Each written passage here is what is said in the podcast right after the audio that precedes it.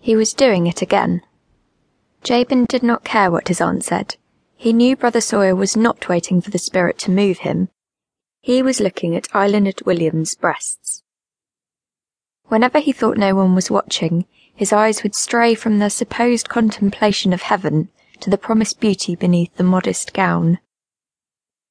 Jabin noticed the look because his eyes strayed that way as well, but he felt he had a right to gaze because he and Eiluned were the same age. Well, almost. She was nearly sixteen and he would be fourteen in a few months. She was very pretty. She made him feel very good and he liked thinking about her at night. In the chapel, the rest of the congregation sat in silence, eyes downcast and hands in their laps, waiting for the moment when God spoke through the mouth of one of them. At least that was the theory, but Jabin knew they were waiting for him to speak through Brother Leon Sawyer. After all, he always did. He fidgeted on the hard pew that was making his buttocks ache until Uncle Ethan opened his eyes and looked at him reproachfully. Jabin knew what that meant and sighed. Yet another lecture on how grateful he should be God had sent him to live with his aunt and uncle, and how he should show his gratitude by his total obedience to their every whim and by his behaviour in chapel. One more wriggle would mean no dinner, and that would please his aunt. She resented every mouthful that went down his throat.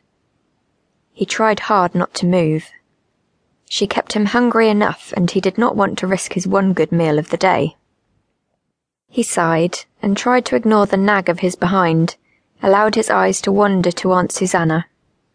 The clear light streaming through the high windows did nothing to soften the flat walls and deep ravines of her face. She was as hard and as unmoving as the mountains surrounding the little church and village. Only her eyes hinted at some inner humanity, but he knew whatever warmth they possessed would never be wasted on him. The odd pain he got sometimes came back, sitting in his throat like a piece of hot potato swallowed too soon. He wished she liked him, he had wanted to like her, and deep inside he felt ashamed because he did not. He had wanted to like every one of the many foster parents he had had over the years, but long before he felt ready, they all decided he would be happier somewhere else. This never ceased to perplex Jabin and to make the thing in his throat ache. A movement at the front caught his eye, and he turned his attention away from his memories and back to Brother Sawyer, who had stopped looking at Eiluned and was beginning to do the rocking motion he did when the spirit moved him. Jabin watched the build-up follow its usual route. Soon heavy breathing and muttering would supplement the rocking.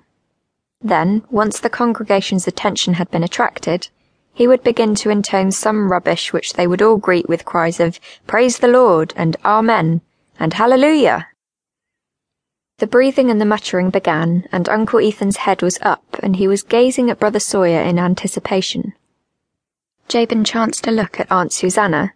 She had the same look, her lips parted and the tip of her tongue working moisture into them. He turned away, disturbed and a little sickened by it. As he glanced about him, he saw everyone had the same expression of anticipation as they awaited the arrival of what they believed was their own private channel to God. Jabin did not have much time for God. He was not antagonistic towards him. It was simply he had never done anything to make Jabin have reason to believe he existed.